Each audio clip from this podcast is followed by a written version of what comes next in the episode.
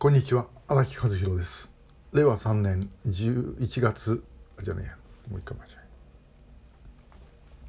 え。えー、こんにちは荒木和弘です。令和3年12月5日日曜日のショートメッセージをお送りします。えー、今、あのー、映画祭で、えー、新潟のホテルで収録をしています、えー、今日はまあ日曜なんで鉄道話もとするんですけど合わせてですねちょっとまあ自分のことでお話をしたいと思います。これもおかしいな。もう一回やり直します。えこんにちは。荒木和弘です。令和3年12月5日日曜日のショートメッセージをお送りします、え今新潟のホテルで、え4日5日と北朝鮮人権映画祭で、え新潟に来ております。で、え新潟というとですね私が一つ思い出すことにですねあの鉄道労働組合という労働組合がありますこれは旧国鉄当時ですね、えーまあ、民社党系同盟系の組合として、えーまあ、国鉄の民主化運動のために、えー、活動していたあの労働組合です。で、えー、なんでこの話するかと言いますとこの新潟があの鉄道労働組合、まあ、略称鉄道のですね、えー、勢力が非常に強かったところの一つだった。それからあの民社党の副書記長をされた河村勝、えー、衆議院議員まあもう亡くなりましたけどもがあのこの新潟のですね確か鉄道管理局長を国鉄時代にされていたということでなんとなくそういう思いがちょっとこうある場所なんです。で 私はあのまあもともと高校生の時からまあ民社党のファンでしたで、えー、大学入った1年の時ですね、えー、昭和50年だったと思いますが、まあ、あの国鉄のストケンストというのがありました、えー、要はあの当時国道社会統計の国道それから道路等のですね、えー、国鉄の組合があってこれが、まあ、違法ストを行っていたと。で、えーまあ、その最たるものがスト権ストといいましてスト権を取るためにストをすると、まあ、当時公共企業体でスト権は認められていなかったとでそのスト権を獲得するためにストをやるという、まあ、ある意味で言うとめちゃくちゃな話なんですが、まあ、そういうのをやったと。で、えーまあ、これけしからんというふうに思ってですねあのあの時地下鉄私鉄地下鉄乗り継いで、えー、芝にありましたあ鉄道労働組合の本部までえー、行ったことがあります。でまああのその鉄道というそういうふうにですね違法ストしない労働組合があるということはまあ知っていたので、まあ、そこへ行って、まあ、そこの方にお話をお伺いした。えー、向こうもですねなんかちょっと面食らってました、えー、なんで大学生が突然ですねこんなとこ来るんだと、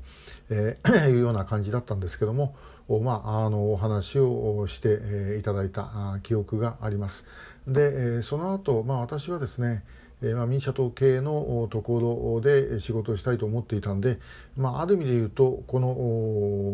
の鉄道労働組合というのは、えー、自分の趣味と実実益というのも変ですけどね、えー、まあ、そういう思考を、まあ、両方とも一致させるもんだということがあり、えなおかつゼミの先輩で、えこの鉄道の本部にいた方がおられたので、まあ、その方お願いをしたりしてですね。で鉄道の本部に、まあ、プロパーですね。最初からの専従職員、え、職場で活動をやってその中で、あの専従者になるんじゃなくて最初から専従で入るプロパーの職員になろうということでやっていたということがありました、まあ、結果的には空きができなくて、まあ、なることはなかったんですけどもまあそんなことをいろいろ考えていた時代がありました。で昭和50年代というのはですねあのもう本当に国鉄の職場規律がめちゃくちゃな状態でした。もう服装もだらしないしからもう駅員の態度も、えー、ひどいしですね、えーまあ、もちろん真面目な人たくさんいたんですけども、まあ、目立つんですね。で、まあ、うん、あの運転士が運転中にですね、えー、パンをかじってたとかですね、えー、そんなようなことがたびたび報道されてました。もうストは日常茶飯事、えー、電車の横っ腹にですね石灰水でなんかもうその首都圏奪還とかですね、えー、鉄道まあ鉄道はまさに国道道路と対抗してたんで、えー、鉄道解体とかですね、え、そんなものがまあ、ずっとあったという時代でございました。で高田馬場の駅で私あの、まあ、駅のホームのですねいわゆる尻押しのアルバイトを、え、していたんですけどもあの時もあの高田の駅の中で、えー、鉄道の方とそれからあの国道の方と、まあ、両方おられたと、まあ、両方ともお世話にはあのなりました、まあ、あのみんな個人的にはいい人たち、えー、だったんですけども、まあ、その中でですね鉄道がだんだん押されてそれまであの鉄道の組合員だった人が、まあ、国道に変わるというようなことも起きていた、えー、まあ圧力ですよね。で、えー、時鉄道の分会長だったのかな。あの、まあ、特に我々いろいろ面倒見てもらった庶務の方あがですね1対1になった時にあの僕はあの鉄道本部へ行行きたいと思ってるんですって話をしたらば、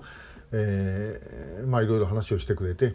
えー、まああの自分も まあいろいろあって大変なんだけどもやっぱりあの自分の子供たちに、えー、